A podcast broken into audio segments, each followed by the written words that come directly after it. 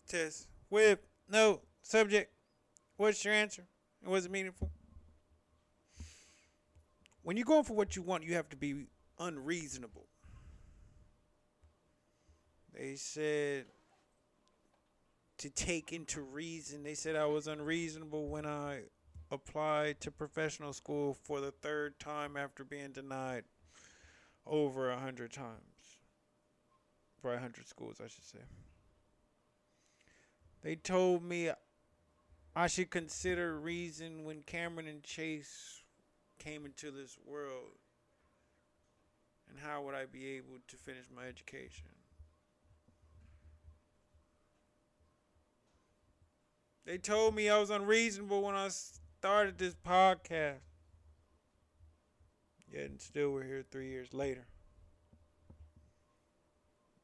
What will they say is unreasonable about you? When you're going for what you want, when you have a destination set in your mind, there's no place for reason in there. There's no room for common knowledge, common accepted knowledge. Because you're forging your own path and you're creating new reason.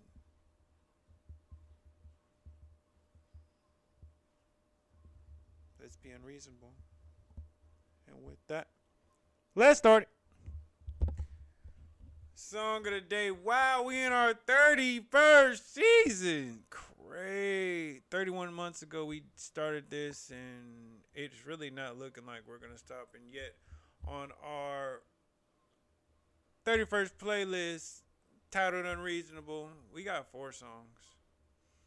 Heating Up by Baby and Gunna, Superhero by Metro Future, Back Outside Boys by Drake, and All the Money by Gunna and Metro Boomin. Shout out to Metro Boomin.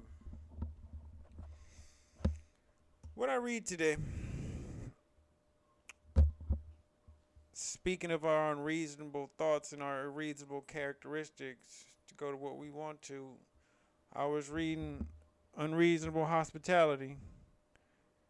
The remarkable power of giving people more than they expected by Will Guidara. And he's just touching on so many levels about one size fits one.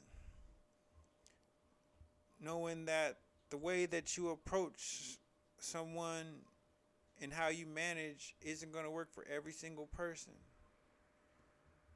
Talking about knowing or identifying a person's tough love language. Spinning off of Gary Chapman's five love languages, however, thinking about how a message can be received in the tough love language. Knowing when to fire and when to hire. Hire slow, fire fast. And really, all of it goes down into just listening, being aware, and respecting your fellow human being. Was I physically active today? Not gonna front. I gotta give this one straight to the muse because I've been lazing around. I, I did not want to put myself through that physical harm. Physical, not harm, however, anguish. I'm sitting up on my high horse, thinking that I can mail in the rest of this year, and it's not so.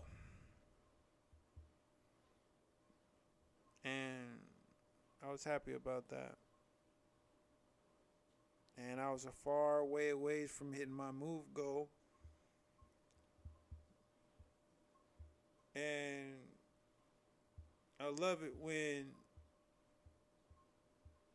you're passing your own personal finish line, and then once you make it, you look in your periphery and you see your loved ones and people that's cut from the same cloth and friends crossing their own individual finish lines. And it's all respect. So shout out to the Fit Boys Club.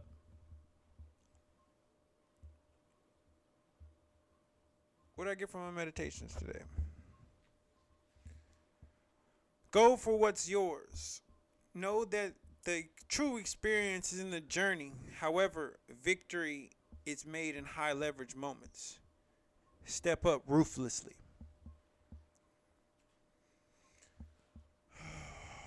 What I succeed at today? I can say that culmination of work and fighting the small battles every day to actually make a significant win. And in those small battles every day, you think that